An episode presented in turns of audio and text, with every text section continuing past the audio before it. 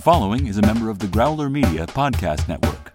Find out more at growlermedia.com. Really, Katie? the Stallone Judge Dredd. Judge Dredd is a classic. No, not Judge Dredd. Oh, you were talking about don't tell Ma. Uh, don't sh- don't wait. What did I say? Don't. Yeah, don't tell mom the babysitter's Oh, I messed it up. I meant to say don't shoot her. What's what's the movie he's in? Stop or my mom will Stop or my mom will shoot. Not don't tell mom the babysitter's dead. That makes more sense. Welcome to Flash Gordon Minute, presenting your hosts from Minute of Darkness and the Cosmic Geppetto podcast, Brad, and introducing your intrepid explorer of Planet Mongo, Eric. We're at minute 26 of Flash Gordon. Eric, how are you? Brad, I'm just a pathetic earthling. All right, yes, yes. This is this is the show for and by pathetic earthlings. Uh, we know our audience, and for the last day, we have our fantastic guest. Uh, you know him from Minute of Darkness. You know him from the Cosmic Geppetto podcast. We have Ryan, Ryan and Katie. Guys, how are you? Good. How are you? Uh, I'm very good.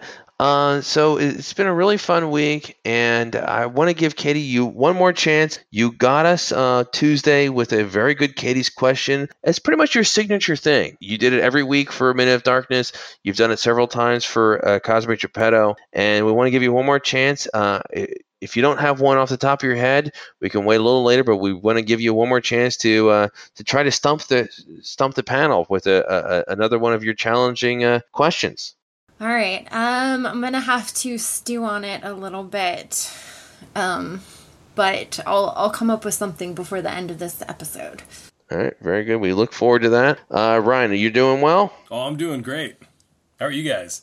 Real good, and it's been so much fun having you back on. Uh, it, w- I, I, I miss you, man. It, it, it's certainly uh, we had so much fun doing Minute of Darkness, and uh, it's great to have you back on and uh, back on in the minute by minute format. This has been a lot of fun. Oh yeah, no, and, and definitely, you know, once it was uh, once the um, minute of darkness was over, um, we didn't have the weekly uh, sessions, and I was like, God, something's missing from my life, and I don't know what it is. And I started drinking more, and I was like, that's not it.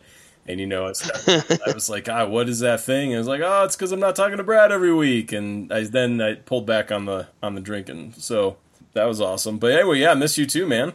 What other shows have you done? Because what's funny is uh, Ryan, the first time he ever did a podcast was on an episode of uh, Cosmic Geppetto where we were doing our best of the '90s. Was uh, it was Mystery Men, the Ben Stiller film uh, versus Army of Darkness. Uh, Ryan capably defended Army of Darkness, and then it, that was his first time doing pot in the podcast world, and then he went from that to Minute Darkness. But you've done some guest spots on other Minute by Minute. Yeah, no, uh, I've done Spinal Tap Minute and uh, Never Ending Story Minute, and uh, you know I was gonna do Road Warrior, but some things came up. I was bummed I didn't get to uh, hang out with y'all there. But uh, yeah, I've I've done the the, the movie minute cast uh, thing afterwards after the Minute of Darkness. I've had a great time. Yeah, it's always a lot of fun, and uh, you know that's one of the nicest things about doing this format is you have a chance to sort of. Uh, there's a lot of great cross pollination. And Eric, you've uh, been on one or two other programs as well. Uh, why don't you call that out so people can uh, can do some quick searches on iTunes and find you on other shows. Uh, my first ever podcast appearance was on one of the weekend editions of Star Wars Minute, episode 160, if I remember correctly, talking about um, the difference of how Yoda talks in the movie versus the book Empire Strikes Back. Then I was on a couple of minutes of Toy Story 2. I believe minutes 9 and 10 did that in honor of my kids, which love who love that movie. And then Flash Gordon Minute, where I am now. And I want to say that I feel like Ryan is future me that uh, I have post Brad recording session depression to look forward to. You guys could start a support group. We started we got withdrawal. We started support group. There's like a 12 step program. You guys like uh, team together with Jarf is like he's the one. Jarf, uh, i- i- yeah, uh, our producer Jarf, uh, who uh, I've done radio with since I was uh, 18. He's at the point right now where uh, Jarf always goes through these phases where he's always uh, real supportive and he, he helps make this show run smooth. He does our intros and outros and uh, uh, helps book guests and stuff like that. And uh, but he gets to the point of the year where he gets real busy with his work and he stops. He can't come on and be a, a talent. And uh, yeah, Jarf and I sort of miss each other this time of year. So uh, yeah, yeah.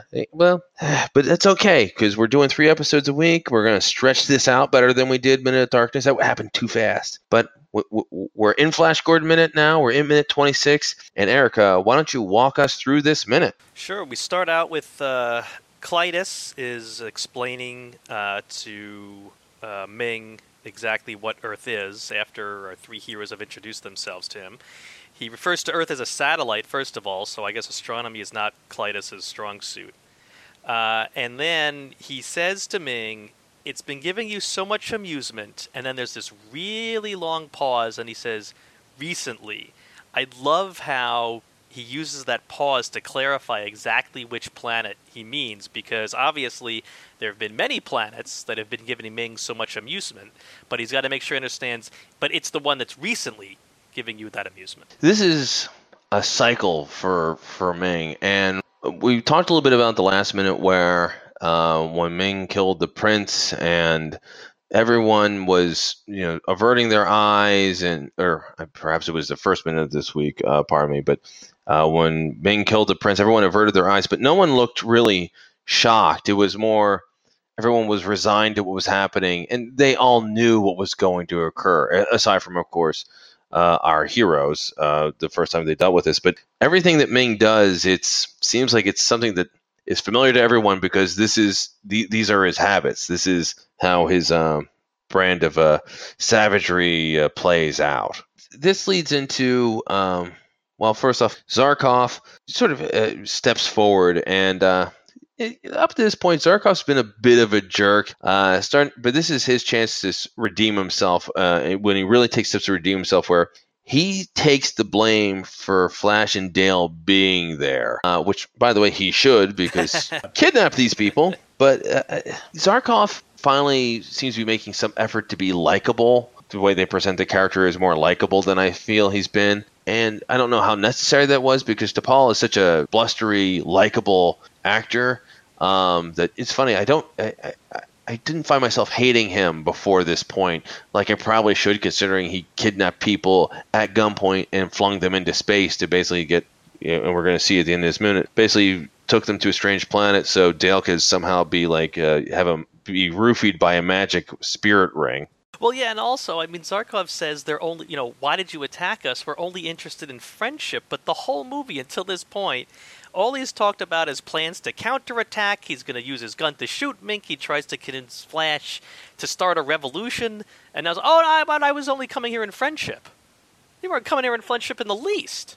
Yeah, he came in friendship right after his gun got vaporized. all of a sudden, oh no, I, I, I'm here for friendship. Yeah. With him, I kind of had an issue with him because I I um like I'm pretty good at distinguishing accents and figuring out like where people are from and even just like from like different parts of the US, but I found his accent to be indistinguishable. Like sometimes I thought it was German, sometimes I thought it might be like uh, Italian or maybe British. Like I could not determine where he was from. Well, the actor is from Israel. Okay. Character, I mean Zarkov, that sounds Russian, I guess possibly Russian. It's it, it is a crazy accent. It's one of those. Is, is this a real thing from a real place, or is it sort of like a uh, Andy Kaufman in um, Taxi, where it's just this is just a weird foreign guy accent. It doesn't really go with anywhere. I didn't get Israeli though, for sure.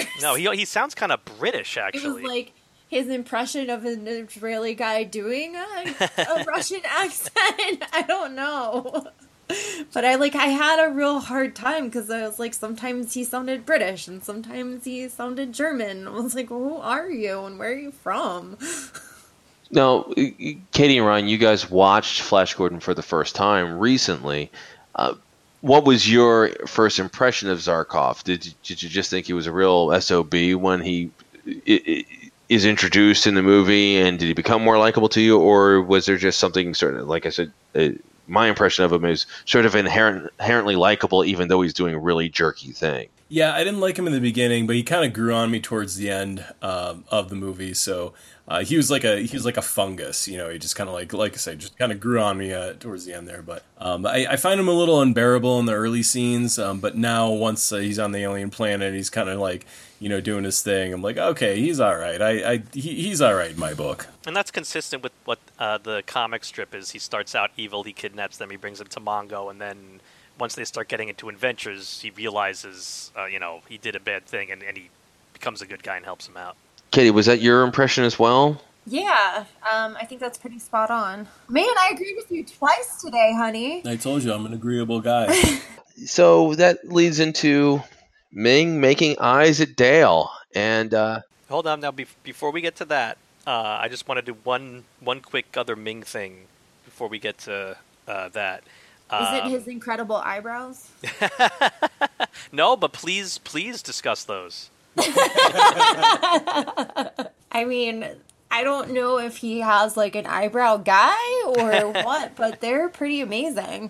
Fake or is that his real head of hair and he just shaved everything but those? Uh, you know, I, I did not come across anything eyebrow related in my research on this movie.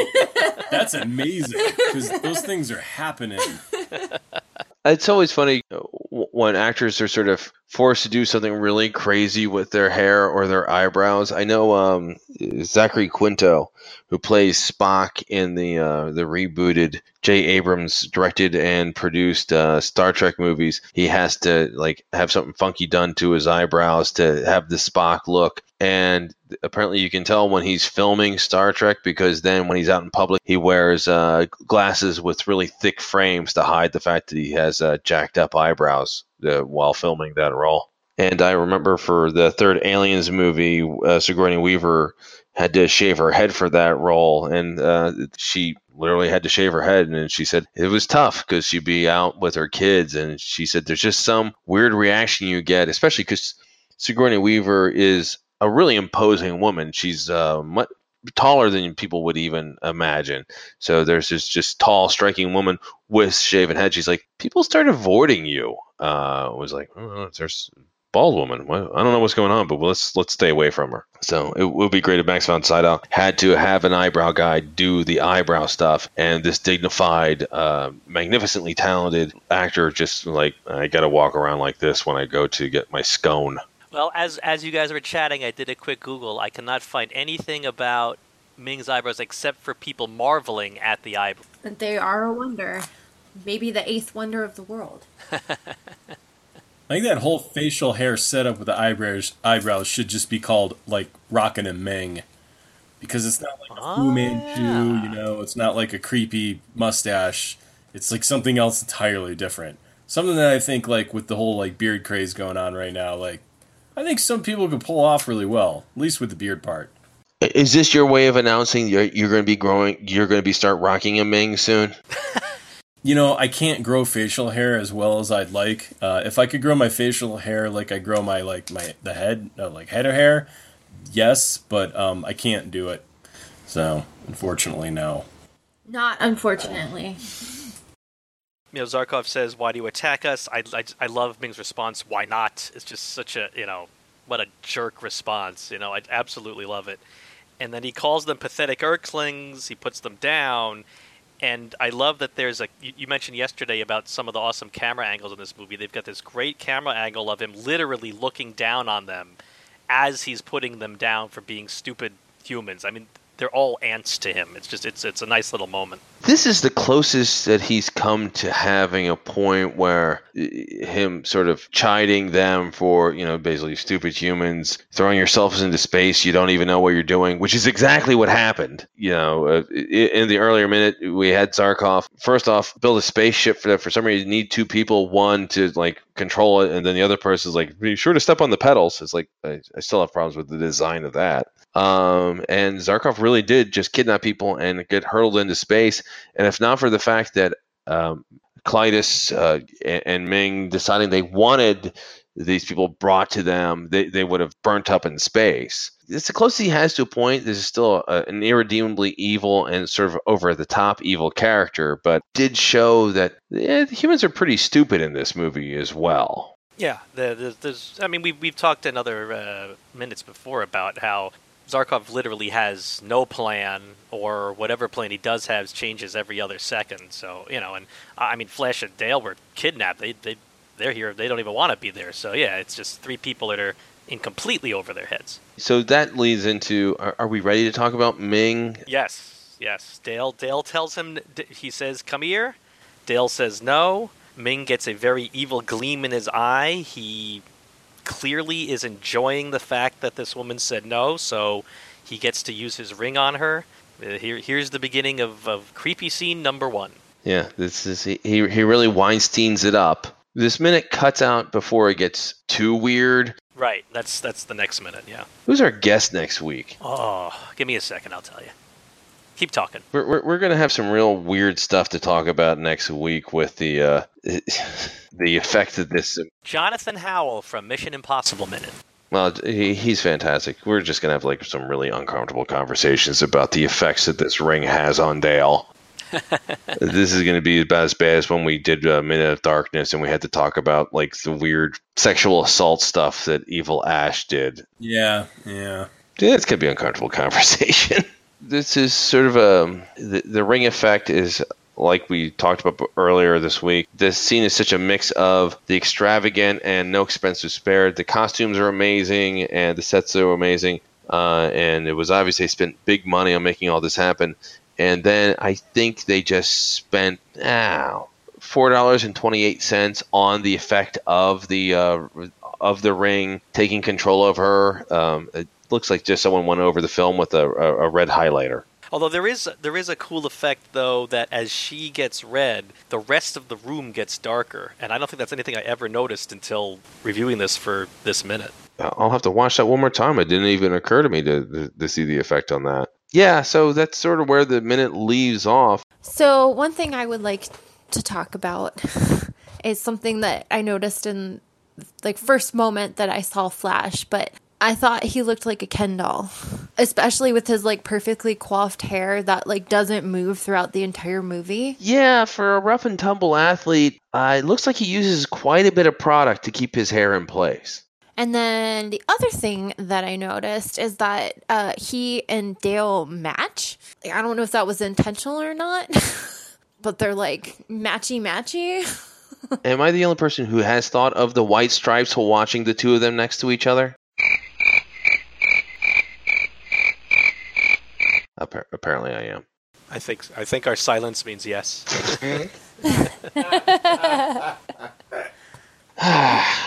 Nobody, yeah, damn it, Ryan, you're supposed to be the agreeable one. You couldn't just pretend to go along with me there. uh, yeah, no, that's true. Can we rewind to do that? Do that again? No, it's too late. Damn it. Yes, of course. It's the first thing I thought of. what do you mean? This is live. Everyone's listening to us right now.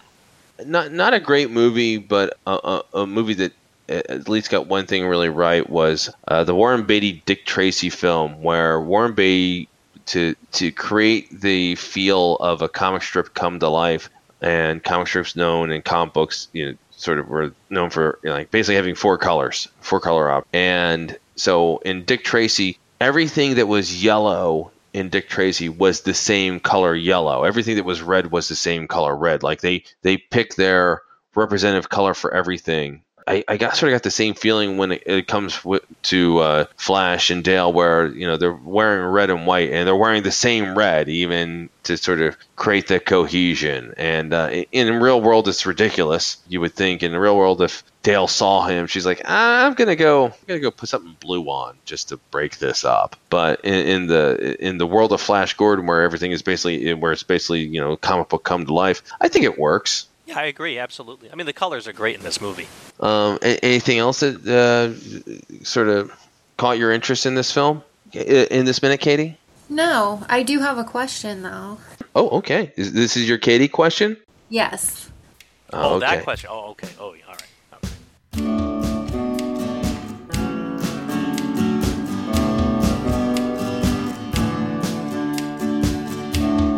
Always a curious girl wants to know the world doesn't mean to start a fight, but she knows she might. Not here to start trouble. She has got to know. Katie questions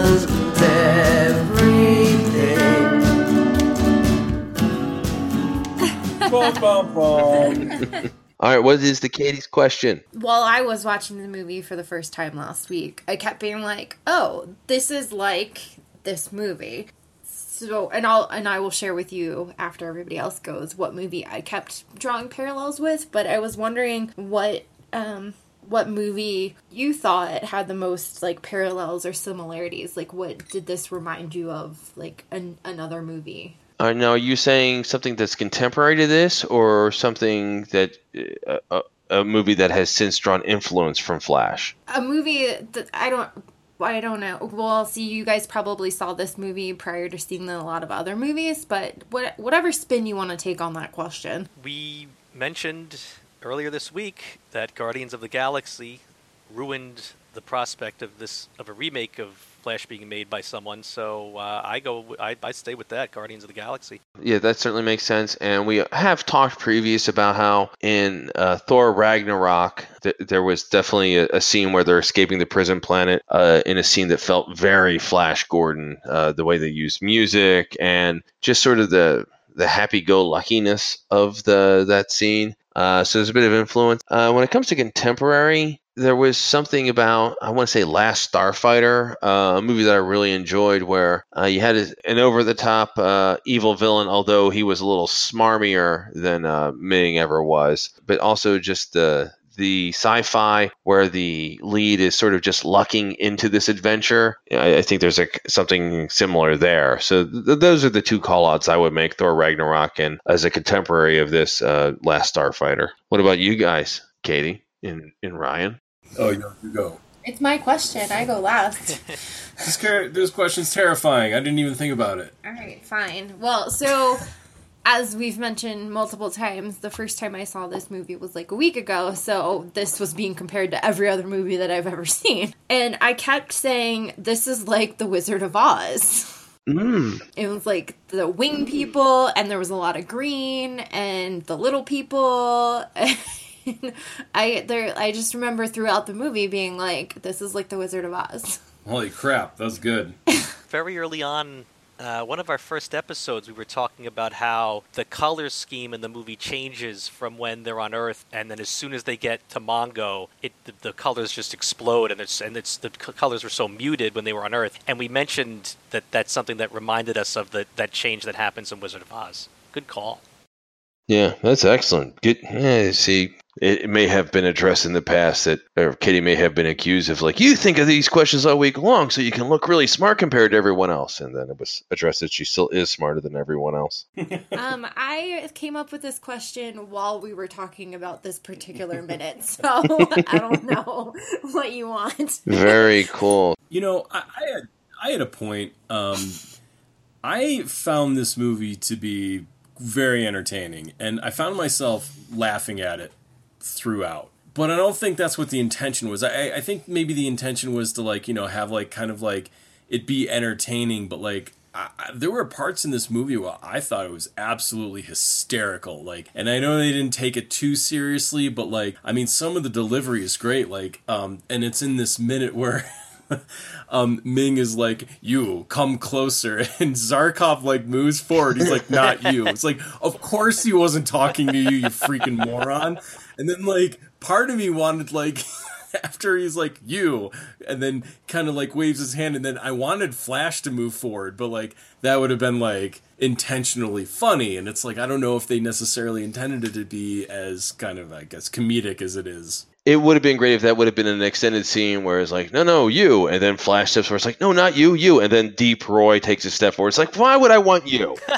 it's just a five minute scene of everyone else in the room except for Dale, who is completely oblivious. Is like, where's she wants the chick?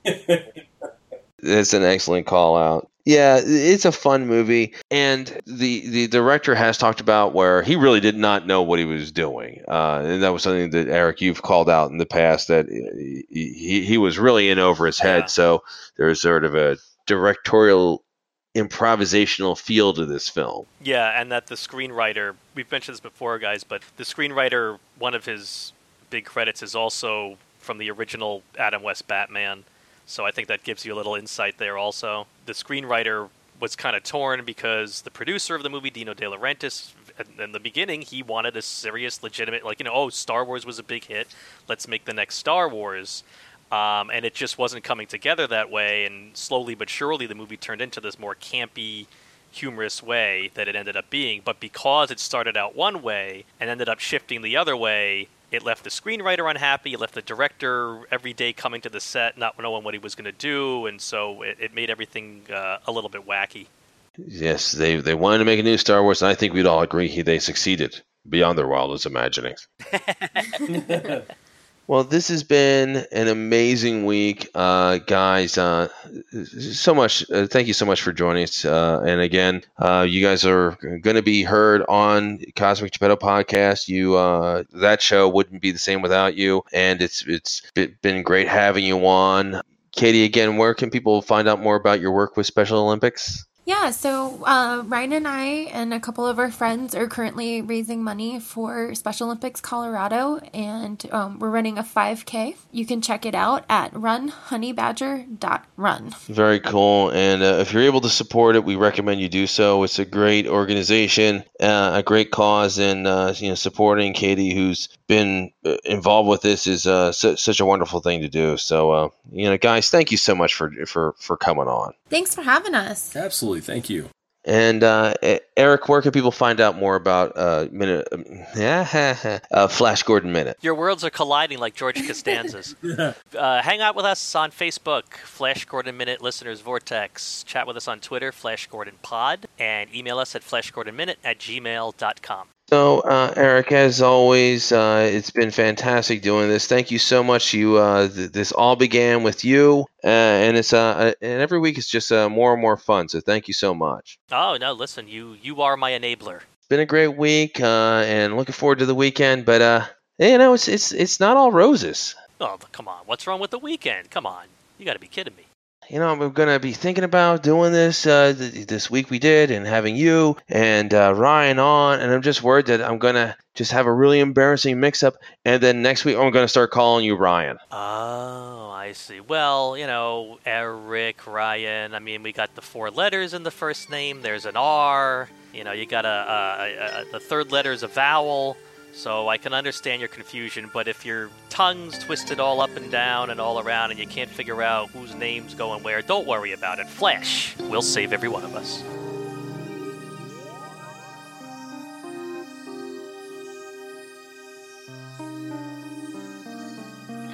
Listeners, you won't want to miss next week because we're covering Flash's legendary football fight with Mission Impossible Minute's Jonathan Howe.